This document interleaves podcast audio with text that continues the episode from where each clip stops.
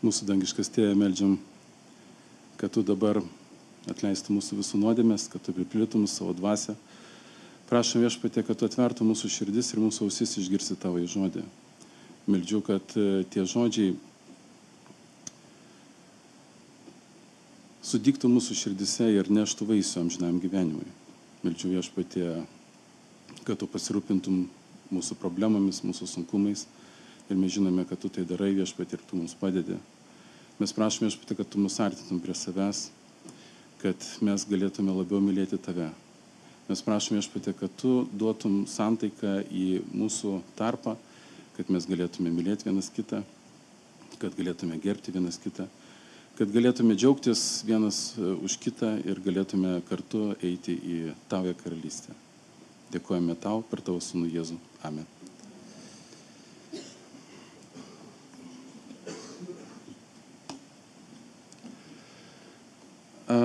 Norėjau tęsti iš tikrųjų pamokslo seriją apie Seną testamentą, bet padarysim šiandieną per traukėlę ir truputį kitą temą paliesiu. Temą noriu, kurią pasidalinti arba kalbėti, arba um, pasakyti pamastymų savo yra apie bažnyčios lankymą. Kam ta tema yra aktuali? Gerai. Žinot, man e, šitas klausimas dabar toksai vakirai aš užduodu apie bažnyčios lankymą kalbėti tiems, kurie atėjo, yra toks truputį keistas. Ne? Čia yra labai panašu kaip krepšinio rungtynės. E, jeigu kas matėte, jeigu e, kažkas aikštelėje nepasiseka pagal trenerio nu, nurodymą, žaidėjai kažką netai padaro ir treneris išsilieja pykti, žinot, ant ko? Ne ant tų, kurie aikštelėje blogai padarė, bet ant tų, kurie sėdi suolę. Pastebėjote tą? Tai kad čia iš tikrųjų taip e, labai netrodytų, kad e, e, kalbėsiu jums apie bažnyčios lankymą, bet iš tikrųjų tas bažnyčios lankymas iš tikrųjų, manau, liečia mus visus. Kartais įvyksta kažkokie tai dalykai, dėl kurių mes neiname į bažnyčią. E, būna lyga, būna kažkas tai, kažkokie tai, sakykime, problemos, dėl kurių mes negalim išeiti, būna dėl to, kad mes išvažiavę, būna dėl to, kad mes užpykstame vienas ant kito. Čia turiu mažiausią problemą, ar ne? Yra tinginystė, taip. Yra pasaulio dalykai, kurie mus žavi, traukia. Ir yra daug kitų dalykų ir aš tokį va, pasirašiau lapelių, būtų labai gerai, jeigu mes galėtume kiekvienas parašyti iš tikrųjų, ko trūksta mūsų bažnyčiai. Ar galėtumėt parašyti? Gerai? Aš atsinešiau tušinukų ir atsinešiau lapelių. Kazimierė, gali. Esu.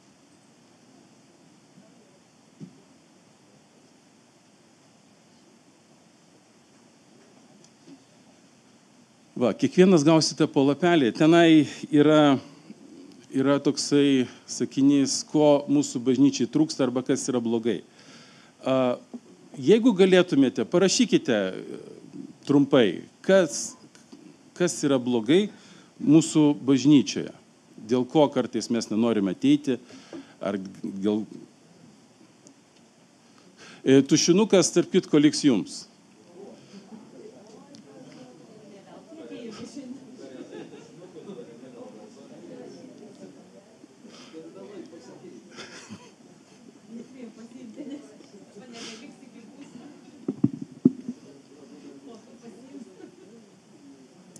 Parašykite, kas jūsų nuomonė iš tikrųjų jums trukdo ateiti į bažnyčią arba dėl ko jūs nenorite ateiti. Ir tada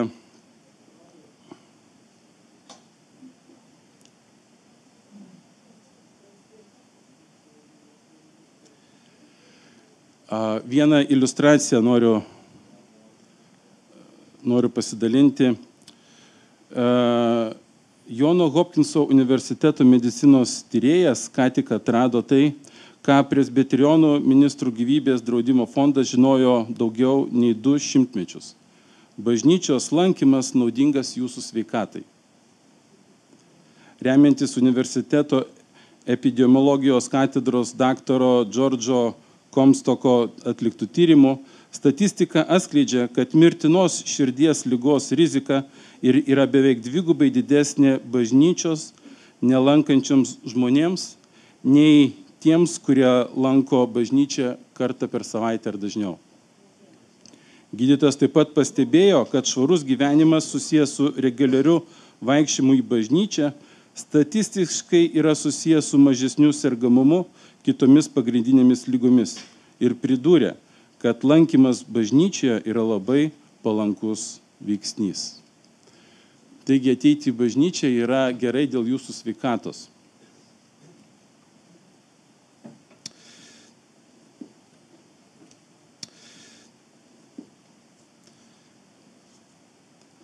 Parašėme.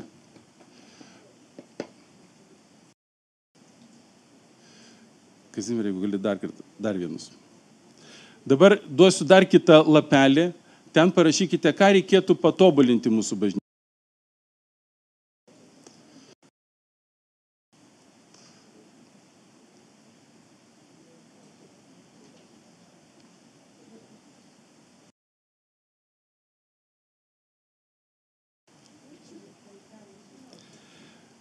ką jūsų nuomonė bažnyčioje mes turėtume, turėtume patobulinti?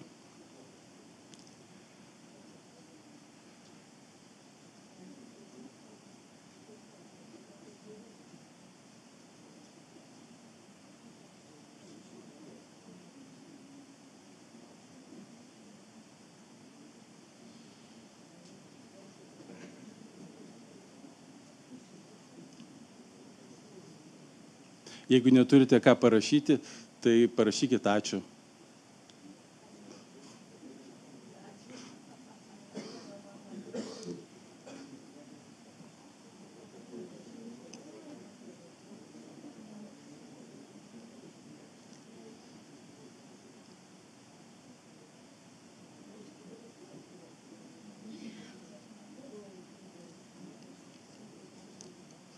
Rašykit, rašykit.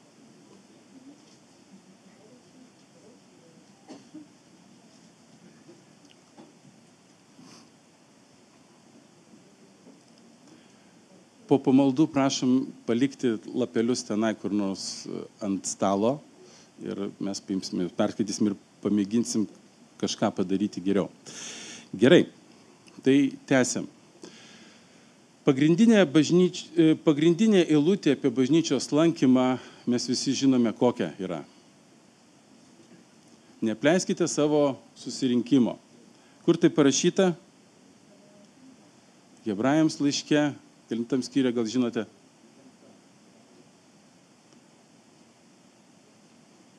Hebrajams dešimtajame skyriuje parašyta eilutė. Ir aš ruoždamasis, ruoždamasis šitai temai kalbėti, galvoju, paimsiu šitą eilutę, paimsiu dar kažkokį keletą nuorodų iš, e, iš laiškų ir bandysiu kažkaip tai gražiai apibūdinti, kodėl mes turėtume lankyti bažnyčią. E, man tai labai primena e, tokį dalyką, kai mes norime labai gražiai kažkaip žmonės paveikti arba įtikinti juos, kad reikia kažką daryti, reikia padaryti kažkokį saldainiuką, taip? Kažką tai tokio, kad žmogus būtų suinteresuotas arba norėtų tai daryti. Ir aš galvau, kokį saldainiuką užmesti mums visiems, kad mes norėtume ateiti į bažnyčią. Ir man tai labai priminė tokį vaizdelį iš karto, iš karto toksai iššoko vaizdinys. Galbūt matėte, eina asilas, tempia vežimą ir tam, kad jisai eitų, jam su lasda pritvirtina morką priekyje. Ir jisai eina. Tai va toks va vaizdinys buvo ir aš galvoju, jo, galbūt nelabai būtų smagu va taip ar ne? Bet galvoju, geriau tegul Dievo žodis mus mokina, tegul pats jisai aiškina ir tegul pats jisai mus statydina. Taigi klausimas, kodėl mes turime ateiti į bažnyčią? Kodėl tu šiandieną čia atėjai? Ir aš atsiverčiau Hebrajams laišką 10 skyrių, pradėjau skaityti 25 eilutę ir tenai yra parašyta taip. Nepleiskime savųjų susirinkimo, kaip kai kurie yra pratę, bet raginkime vieni kitus, juo labiau, juo aiškiau regime besertinančią dieną. Taigi Hebrajams laiško autorius rašo mums apie tai, kad mes turėtume neapleisti savo susirinkimo, savo, ne kažkieno kito, ne kitos bažnyčios, vietinės, čia kalba apie vietinę bažnyčią, bet sako apie savo susirinkimą, kuriame jūs esate, kuriame jūs augate, kuriame jūs būnate, kuriame turite savo brolius ir seserų. Sako, neapleiskite savo susirinkimų, ir labai liūdnai pasako, kaip kai kurie pratę. Reiškia, jisai rašo tiem žmonėm, kurie jau kurį laiką nesilanko arba ateina kas antrą, arba iš viso ateina į mėnesį kartą, jisai sako, kaip kai kurie pratę. Bet. Kas eina po žodžiu bet? Arba tačiau pas kai kurios vertimi taip. Raginkime vieni kitus. Jisai pasako, kad e, šitas paraginimas ateiti į bažnyčią nėra skirtas tik tai pamokslininkui ar pastoriui, kad pasakytų iš priekio, ateikite į bažnyčią, lankykite ją. Jisai sako, mes turėtume vienas kitą paraginti ir mes turėtume vienas kitą paskatinti ateiti į bažnyčią. Ir juo labiau, juo arčiau matome besiartinančią dieną, kada viskas susibaigs ir pasaulis baigsis, ir mūsų gyvenimai baigsis, ir mes būsime su viešpačiu. Taigi perskaitę šitą rašto vietą, kaip ir būtų viskas aišku, ir iš jo būtų galima pasakoti ir dalintis Dievo žodžiu apie tai, kaip pirmoji bažnyčia susikūrė, kaip jie tenai lankė, kaip 3000 žmonių po pirmo Petro uh, pamokslo prisijungė, kaip jie visi ištvirmingai lankėsi bažnyčiose, kaip jie džiūgavo ir, ir, ir visą tą būtų galima daryti. Bet aš galvoju, gal reikėtų paskaityti visą dešimtąjį skyrių, ką kalba dešimtas skyrius, ką kalba kontekstas. Labai gerai tiems, kurie dalinasi Dievo žodžiu arba nori dalintis Dievo žodžiu, skaityti kontekstą tos rašto vietos, kurią mes dalinamės. Ir beskaitant dešimtą skyrių mano mintis apie pamokslą apsivertė. Ir aš galvoju, iš tikrųjų, mums reikėtų žiūrėti į kontekstą šitos eilutės, apie ką tai kalba. Ir kokius ar, ar argumentus turėjo laiško autorius. Ir čia labai gražiai autorius, iš tikrųjų autorios mintis susiveda su mano prieš tai sakytais pamokslais apie sandorą, apie Seną testamentą apie tuos dalykus. Ir jisai kalba taip. Nuo pirmos eilutės dešimtos skyrius sako, kadangi statymas turi tik tai būsimųjų gerybių šešėlį, o ne patį dalykų vaizdą, jis niekada negali tomis pačiomis aukomis, kurios kasmet vis aukojamos ir aukojamos, padaryti tobulus tuos, kurie artinasi. Argi tos aukos nesiliautų, jeigu aukotai vieną kartą apvalyti, daugiau nebejausų sąžinėje nuodėmių? Priešingai, jos metai iš metų vis primena nuodėmės. Juk neįmanoma, kad jaučių ir ožių kraujas panaikintų nuodėmės. Tad ateidamas į pasaulį jis sako, aukų ir atnašų tu nenorėjai, bet, pa, bet paruošė man kūną, tau nepatiko deginamosios atnašos ir aukos už nuodėmės. Tuomet tariau, štai ateinu, kaip e, knygos rėtime apie mane parašyta, vykdyti tavo, o Dieve valios.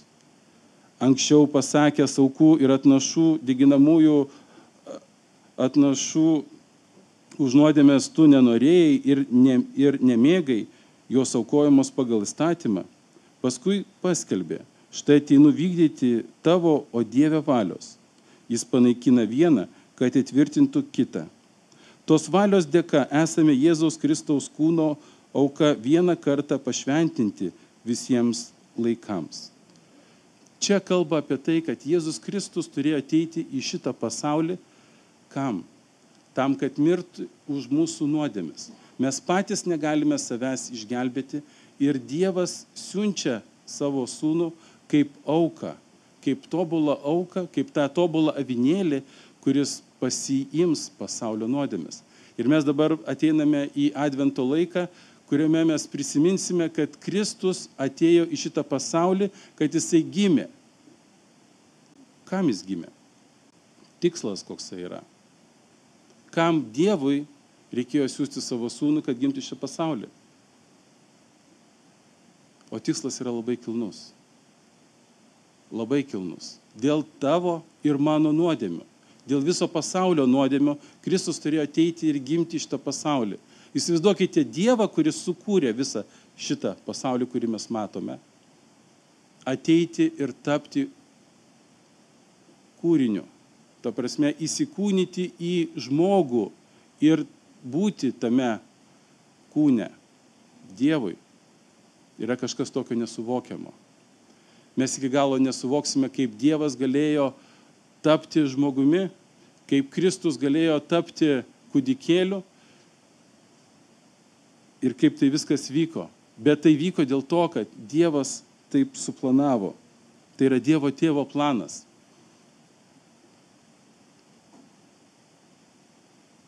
Ir čia yra parašyta apie tai, kad įstatymas, Mozės įstatymas buvo liepęs jiems aukoti, nuodė, e, e, aukoti aukas už, už jų nuodėmės. Ir žydai tai uh, aukojo ir darė ir galvojo, kad, žinot, dabar aš vat ateinu, paukoju tenai aviną ar kažką už savo nuodėmės ir toliau galiu eiti daryti, ką noriu. Nu nieko panašaus. Jeigu tu paukoji kažką tai už savo nuodėmės, tai vadinasi, tu jau turi apsispręsti, kad tu jau nebedarysi nuodėmio. Bet, bet vyko viskas priešingai. Ir toliau klausė, sako, ar gali tos deginamosios aukos, kurias žydai aukojo, atleisti jų nuodėmės.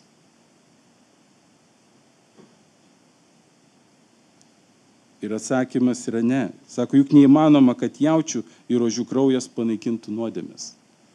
Jokios mūsų aukos, kurios mes aukojame Dievui, negali atleisti nei vienos mūsų nuodėmės. Tam reikėjo Jėzui Kristui ateiti. Ir Kristus sako, štai aš atinu vykdyti tavo, o Dieve valios. Ir jisai panaikina mūsų nuodėmės ir leidžia mums ateiti pas jį. Sako, tos valios dėka esame Jėzus Kristaus kūno auka vieną kartą pašventinti visiems laikams. Tai kai mes ateiname pas Kristų, kai mes tampame jo sunumis, mes tampame pašventinti visiems laikams. Mes tampame šventi. Ne todėl, kad mes esame geri, ne todėl, kad aš esu geresnis už jūs arba jūs už, už kažką tai kitą bet todėl, kad Kristus jūs pašventino. Kristus atleido viską ir jūs tapote šventi. Skaitom toliau. O šis paukojas vienintelę auką už nuodėmės amžiams atsisėdo Dievo dešinėje, nuo to laukdamas, kol jo priešai bus patiesti tarsi pakojus po jo kojomis. Vienintelę atnašą jis amžiams padarė tobulus šventinamuosius įsiklausykime, padarė mus tobulus. Padarėme, padarė mus tobulus ir padarė mus šventais. Ką reiškia šventas? Šventas reiškia atskirtas. Mes esame atskirti nuo šio pasaulio, atskirti nuo nuodėmės. Mes esame atskirti Dievui.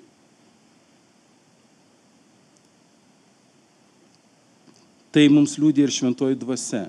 Ji yra pasakiusi, štai sandora, kurią su jumis padarysiu, praslinkus anomis dienomis, sako viešpas. Aš įdėsiu savo įstatymą jų širdis ir juos įrašysiu jų mintise. Ir jų nuodėmių bei nedarybių daugiau nebeprisiminsiu. Šventoji dvasia sako mums tokius žodžius, kad Dievas padaro sandorą su mumis naują sandorą. Ir kai mes dalyvausime viešpatės vakarienėje, mes dalyvaujame Kristaus sandoroje, kurią jisai padarė su mumis. Ir jisai kalba apie įstatymą, kurį jis įdeda į mūsų širdis ir mūsų mintis. Kaip kalbėjau prieš tai porą kartų pamoksluose apie Senąjį testamentą, aš kalbėjau apie tai, kad Mozės įstatymo mums nebereikia vykdyti. Tai, kad Dievas davė ten daug tų Dievo įsakymų, mums jų nebereikia vykdyti, nes mes jų nebegalime įvykdyti. Ir mes gyvename pagal naują sandorą, mes turime naują karalių, mes turime naują vyriausiąjį kunigą, kuris yra Jėzus Kristus. Ir mes aiškinomės, kad mes turime naujo karaliaus įsakus ir įstatymus. Ir kur jie yra parašyti?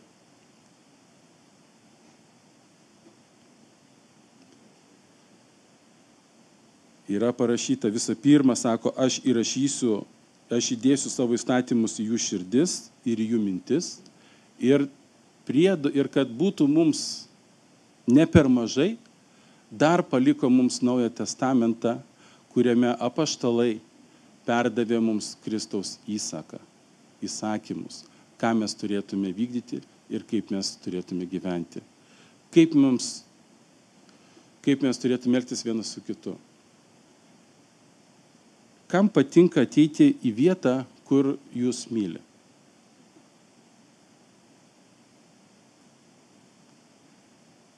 Kur jūs gerbė? Kam patinka ateiti į vietą, kur jūsų laukia? Kam patinka ateiti į vietą, kur išklauso jūs, pagodžia ir padrasina? Įtariu, kad mums visiems. Kai mes ateiname į Dievo susirinkimą, kai mes ateiname į šitą vietą, mes ateiname dėl Dievo ir dėl vienas kito. Mes ateiname tam, kad mes galėtume vienas kitą padrasinti, pasikalbėti, pasidžiaugti, pabūti kartu, pasidžiaugti, ką Kristus dėl mūsų padarė. Jeigu to nėra mūsų tarpe, Vadinasi, trūksta meilės. Kažkas pasakys, Juozai labai abstrakčiai kalbė, meilė. Tai čia visi žinom, ko mes čia atėjome. Mums reikia meilės. O kas yra meilė? O kas yra Dievas? Dievas yra meilė. Gerai. Kas yra meilė?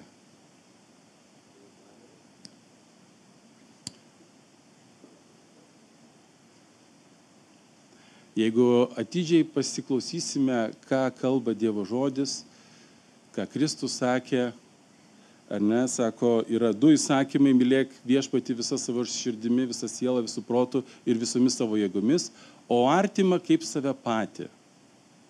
Kaip man mylėti artimą kaip save patį?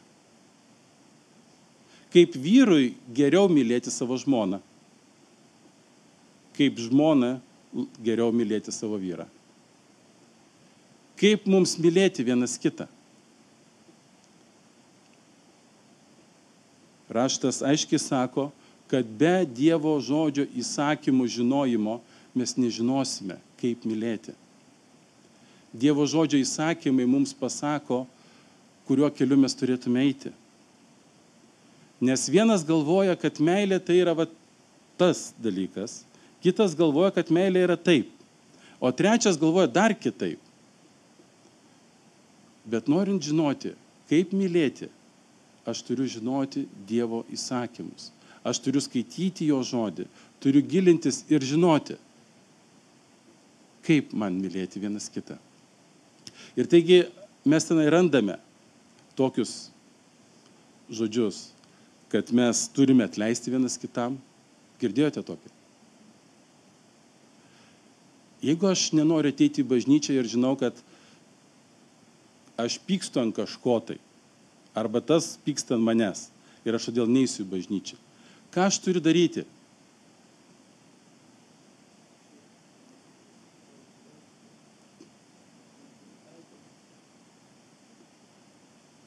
Net kai mes kalbame tėvę mūsų, ar ne, sako, atleisk mums mūsų kaltes, mes norim, kad Dievas mums atleistų, kaip ir mes atleidžiame savo kaltininkams.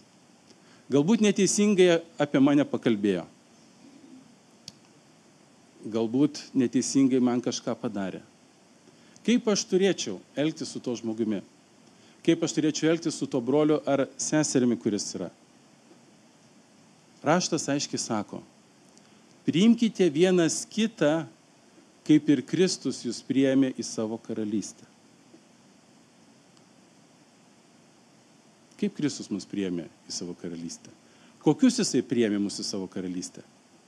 Kada buvome geri? Kada buvome švarus? Kada kvepėjome? Jis priėmė mus murzinus, nešvarius, blogus, jisai priėmė mus į savo karalystę. Lygiai taip pat yra raginimas mums, jeigu skaitome, aišku, Dievo žodį, yra priimti vienas kitą į dangaus karalystę. Kaip? Jeigu tu dabar su manimi elgsiesi gerai, tai aš tada ateisiu bažnyčią. Tai parašyta rašte. Ne. Aš turiu atleisti, ateiti, mylėti. Jeigu yra kažkokia kaltė, atsiprašyti. Jeigu nėra kalties, irgi atsiprašyti. Žinot, aš išmokau savo vedybiniam gyvenime tokį dalyką. Kai gyveni su žmona, kartais yra labai lengva, o kartais yra labai sunku. E, būna tokių situacijų, kai tu esi pilnai teisus, aišku, žmonos.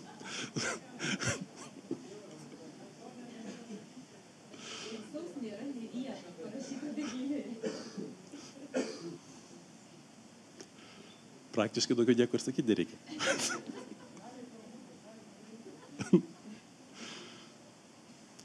Kai vyras jaučiasi teisus.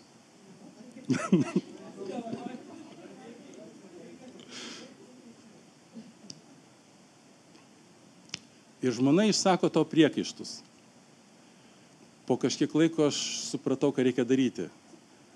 Uždarau duris. Bet gaunasi dar blogiau. Tada supratau, reikia geriau pasiklausyti.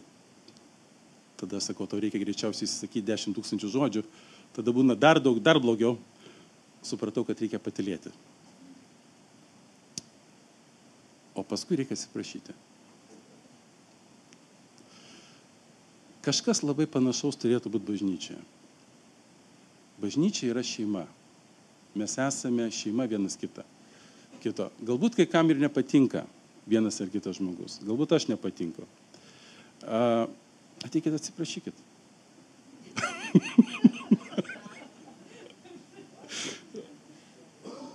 Jokauju.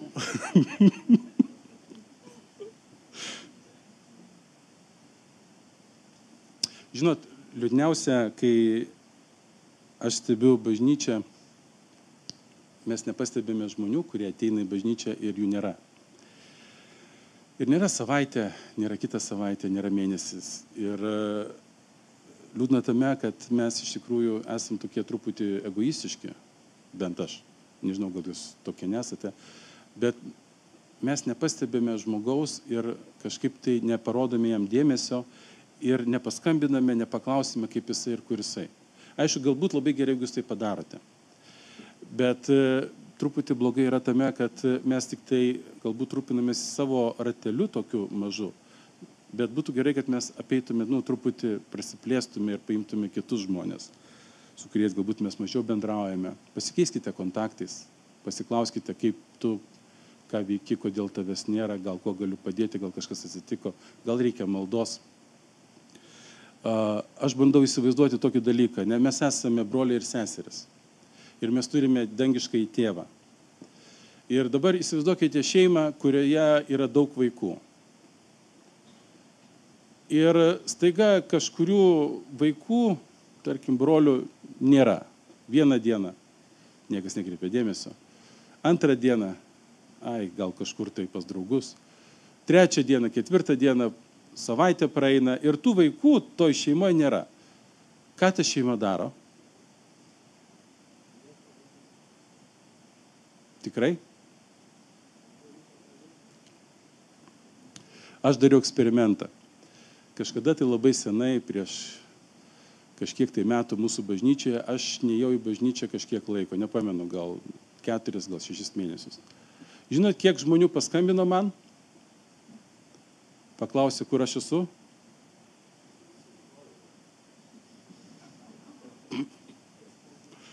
Nepaskambino nei vienas. Eksperimentas yra toksai, kad iš tikrųjų mes esame egoistai. Ir tokie yra. Todėl meilės mums biški trūksta. Todėl mes turėtume pasižiūrėti vienas į kitą, pasižiūrėti, ko nėra. Mūsų bažnyčioje narių yra 40. Kiek jų nėra čia mūsų tarpe? Aš prisimindavau, kai būdavo 40 narių ir dar plus lankytojų būdavo tikrai beveik nėra, nėra vietos, kur atsisėsti. Dabar tų žmonių nėra. Pasižiūrėkime, kur jie yra ir parodykime meilę. Taip kaip vienos šeimos vaikai, kurie turi bendrą tėvą, taip ir mes turėtume rūpintis vieni kitais. Taigi skaitykime toliau. Hebrajams 10 skyrius. O kur jos atleistos, ten nebereikia atnašaus už nuodėmę. Taigi, broliai, galėdami drąsiai įeiti į švenčiausiąją dėl Jėzaus kraujo, naujų ir gyvų kelių, kurį jis atvėrė mums per uždangą, tai yra savo į kūną, ir turėdami didį kunigas Dievo namams, artinkimės su tyra širdimi ir giliu, užtikrintų tikėjimu, apšla, apšlakstimu apvalę širdis nuo nešvarios sąžinės ir nuplovę kūną švariu vandeniu. Čia kalba apie tai, kad mes galime ateiti pas dangišką į tėvą įeiti į šventų švenčiausiąją vietą. Anksčiau, kai e, buvo žydų tauta, e, jie turėjo padangtę. Ir ten padangtėje jie turėjo tokią šventyklą, kurioje jie galėdavo ateiti pas Dievą. Kurie galėdavo ateiti ir atnašauti aukas uh, už, už, už nuodėmės. Ir toje šventykloje buvo vieta vadinama šventų švenčiausioje tenai buvo skrinė, e, kur gyveno Dievas ir į tą vietą, į šventų švenčiausią, galėjo ateiti ne bet kas ir net ne kunigas, bet vyriausiasis kunigas ir tai ne bet kada.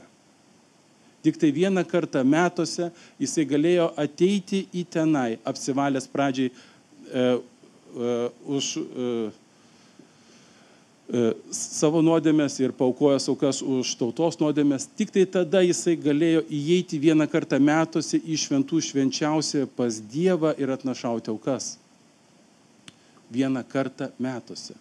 Ir tai, kad jeigu kad kažkas jam, jam neatsitiktų, žydai sugalvojo tokį dalyką, prie jo kojos pririždavo virvę, kad jeigu Dievas ištiktų tą vyriausiai kunigą, jį galėtų ištraukti. Nes kas tik tai įeidavo į tą vietą šventų švenčiausią, mirdavo iš karto. Ir čianai Hebrajams laiško autorius sako, kad mes per Jėzų Kristų turime privilegiją įeiti į šitą vietą. Kada mes galime įeiti į šitą vietą? Kiek kartų per šimtmetį? Kiek kartų per metus? Ar tik tai vieną kartą? Čia sako, kad mes galime įeiti į šitą vietą kasdieną. Įeiti į šventų švenčiausių pas Dievą mes galime ateiti, kada tik tai norime. Ir mes turime patį geriausią mūsų draugą, jeigu tai Jėzus atsiliepk mes turime patį geriausią mūsų draugą, vyriausiąjį kunigą, kuris yra su mumis, kuris mūsų užtarė, kuris net paukojo už mūsų gyvybę, tai yra Jėzų Kristų. Taigi mes galime įeiti naujų ir gyvų kelių, kurį jis atvėrė mus per uždangą, tai ir į savo įkūną. Taigi per Kristų mes įeiname pas patį Dievą. Įeiname į šventų švenčiausią. Ir kaip mes turėtume įeiti. 22 eilutė sako, artinkime su tyra širdimi ir giliu užtikrintų tikėjimu. Apšlakstimu apvalę širdis nuo nešvarios sąžinės ir nuplovę kūną švariu vandeniu. Aš esu girdėjęs mokymą ir jūs greičiausiai esate girdėję mokymą, kad mums nieko nereikia daryti. Tegul Dievas atima iš manęs rūkimą, gėrimą, atima mano nuodėmės, mano dar kažką tai tokio. Žinot, raštas aiškiai sako, kad mes turime patys įdėti pastangų. Dievas taip gali paimti, Dievas taip gali pagydyti, Dievas gali taip apvalyti, bet mes turime įdėti savo pastangas pakeisti savo gyvenimą su Dievo pagalba. Sako, artinkite su tyra širdimi ir giliu užtikrintų tikėjimu, apšlakstimu apvalę savo širdis. Jeigu Dievas apvalė mums, ką mums dar valyti? Ką mums dar keistis? Čia yra mūsų pastangos, mūsų dalis. Dievas savo dalį padarė. Dievas savo dalį padarė. Dabar tau ir man reikia pastangų keistis, tobulėti, šventėti ir artintis prie jo. Tai yra mano dalis. Toliau sako taip, išlaikykite nepajudinamą vilties išpažinimą, nes ištikimas tas, kuris pažadėjo. Vėlgi kalba apie mano dalį. Aš turiu išlaikyti viltį.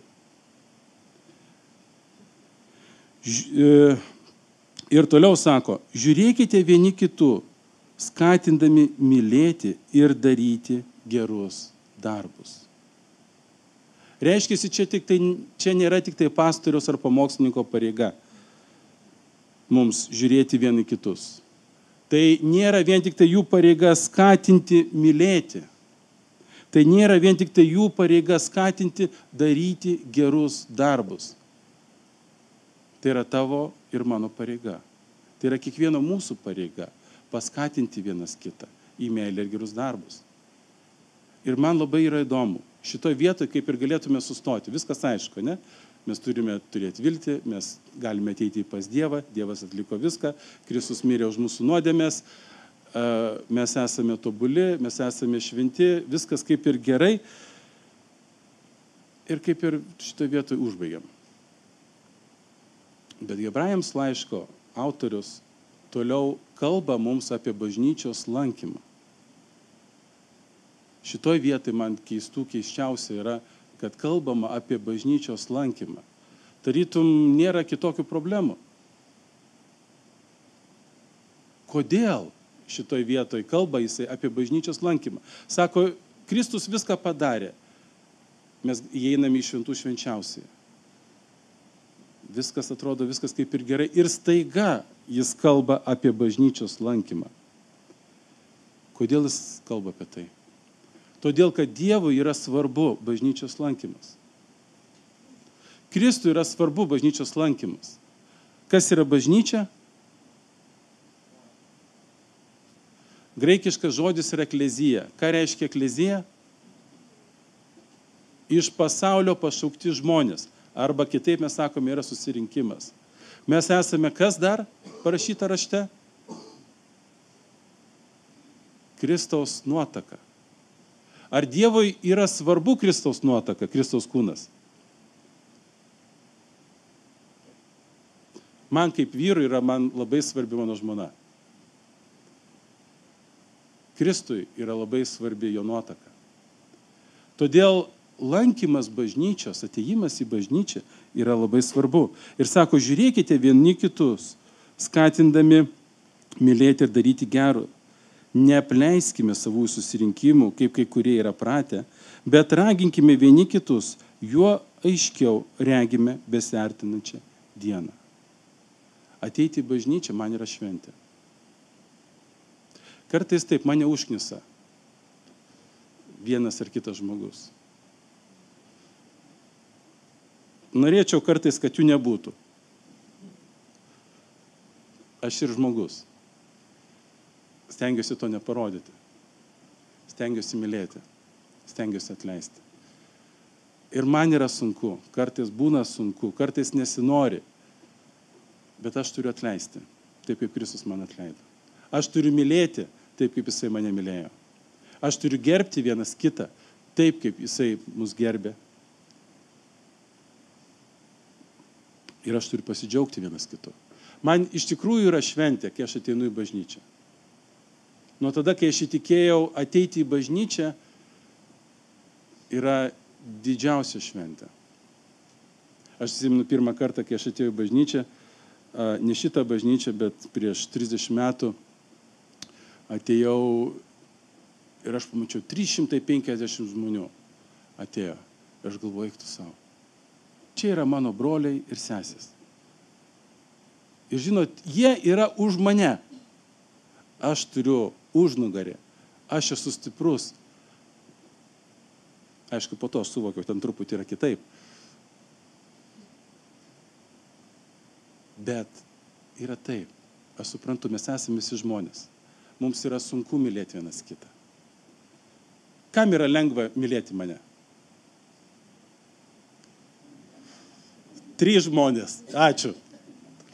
Kam yra lengva mylėti vienas kitą? Visiems yra sunku. Bet mes turime apsivilkti Kristaus meilę.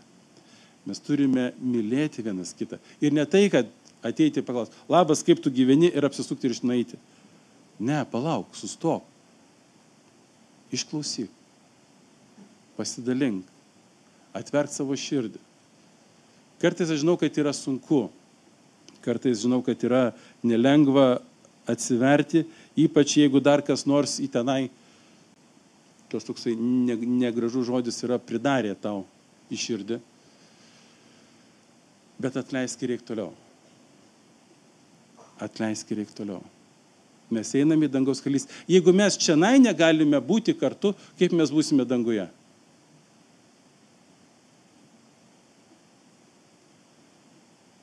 Nors žinot, ten sako, danguje bus daug buveinių. Galbūt tie, kurie bus nelabai gražus arba nelabai vykę, jie bus į vieną buveinę, o mes visi gražus į kitą buveinę. Čia jokauju.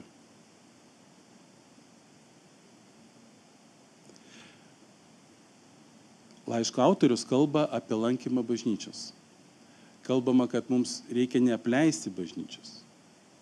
Ir jeigu va šitoj vietoj sustosime, irgi kaip ir būtų viskas gražu. Kalba apie atleidimą, kalba apie tai, kad turime vyriausią kuningą, kalba apie tai, kad mes ateiname į Dievo namus, kalba apie tai, kad mes lankome bažnyčią ir čia viskas yra gražu.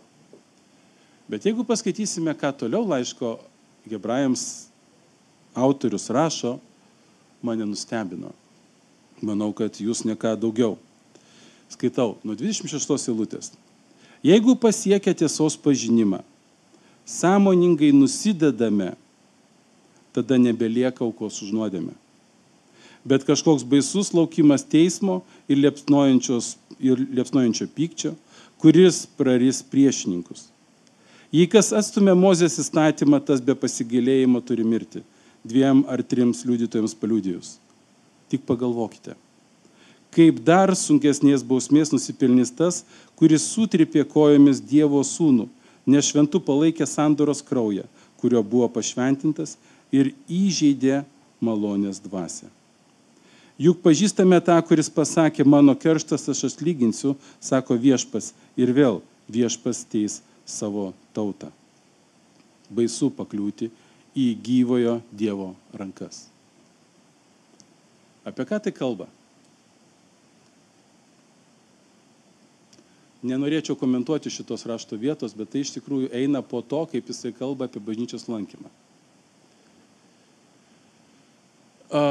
Kiekvienas padarykime savo išvadas ir namie paskaitykime Hebrajams laišką 10 skyrių ir pasigalvokime iš tikrųjų, ką kalba Dievas apie bažnyčios lankymą. Aš suprantu, kad e, mes nesame tobula bažnyčia. Aš suprantu, kad e, pamokslininkai kartais yra tokie ne visai linksmi ir geri prie širdies dėti. Ir aš pats kartais nupamokslauju. Bet bažnyčios lankymas yra iš tikrųjų labai svarbus. Kad bažnyčia geriau galėtų judėti, aš turiu dar trečią lapuką, jeigu galima, dar trečią.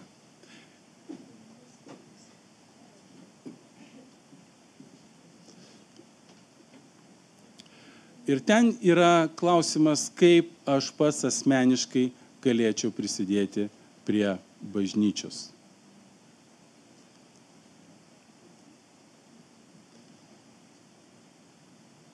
Kaip aš pats asmeniškai galėčiau prisidėti. Yra labai lengva, labai lengva kritikuoti, kai tu nieko nedarai. Yra labai lengva pasakyti, kad reikia daryti ne taip, o reikia daryti taip. Yra labai lengva pasakyti, kad vat, reikia padaryti va taip. Arba reikėjo padaryti taip. Bet kai tu pats darai, tu tada suvoki, kad nėra taip viskas lengva ir taip viskas paprasta. Todėl parašykite, ką jūs asmeniškai galėtumėte arba norėtumėte padaryti dėl bažnyčios arba bažnyčiai. Tai tiek šiandieną užbaigsiu ir jau galima pasimelskime, gerai? Dangiškas tėvė, melžiuosi, kad atleistų mūsų nuodėmės ir melžiam viešpatė, kad tu padėtų mums mylėti vienas kitą, mylėti tave visą širdimi ir visą savo sielą. Melžiuosi viešpatė, kad tu padėtų mums lankyti bažnyčią ir apsižiūrėti ir paraginti vienas kitą į meilę ir gerus darbus. Meldžiam viešpatė, kad tu spręstų mūsų problemas ir dėkojame tau už viską. Jėzus vardu. Amen.